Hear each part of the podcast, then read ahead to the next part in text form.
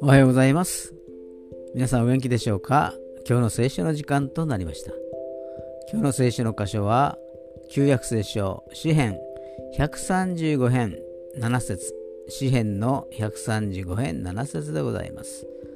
お読みいたします。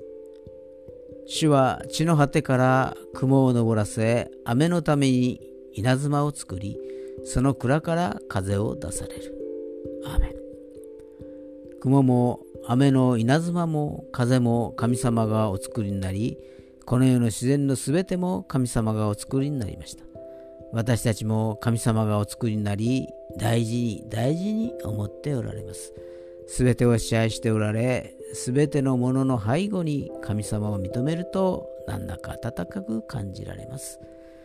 今日も主の御手の中で平安で過ごされますようにそれでは今日という一日が皆さんにとって良き一日でありますように。よッしーでした。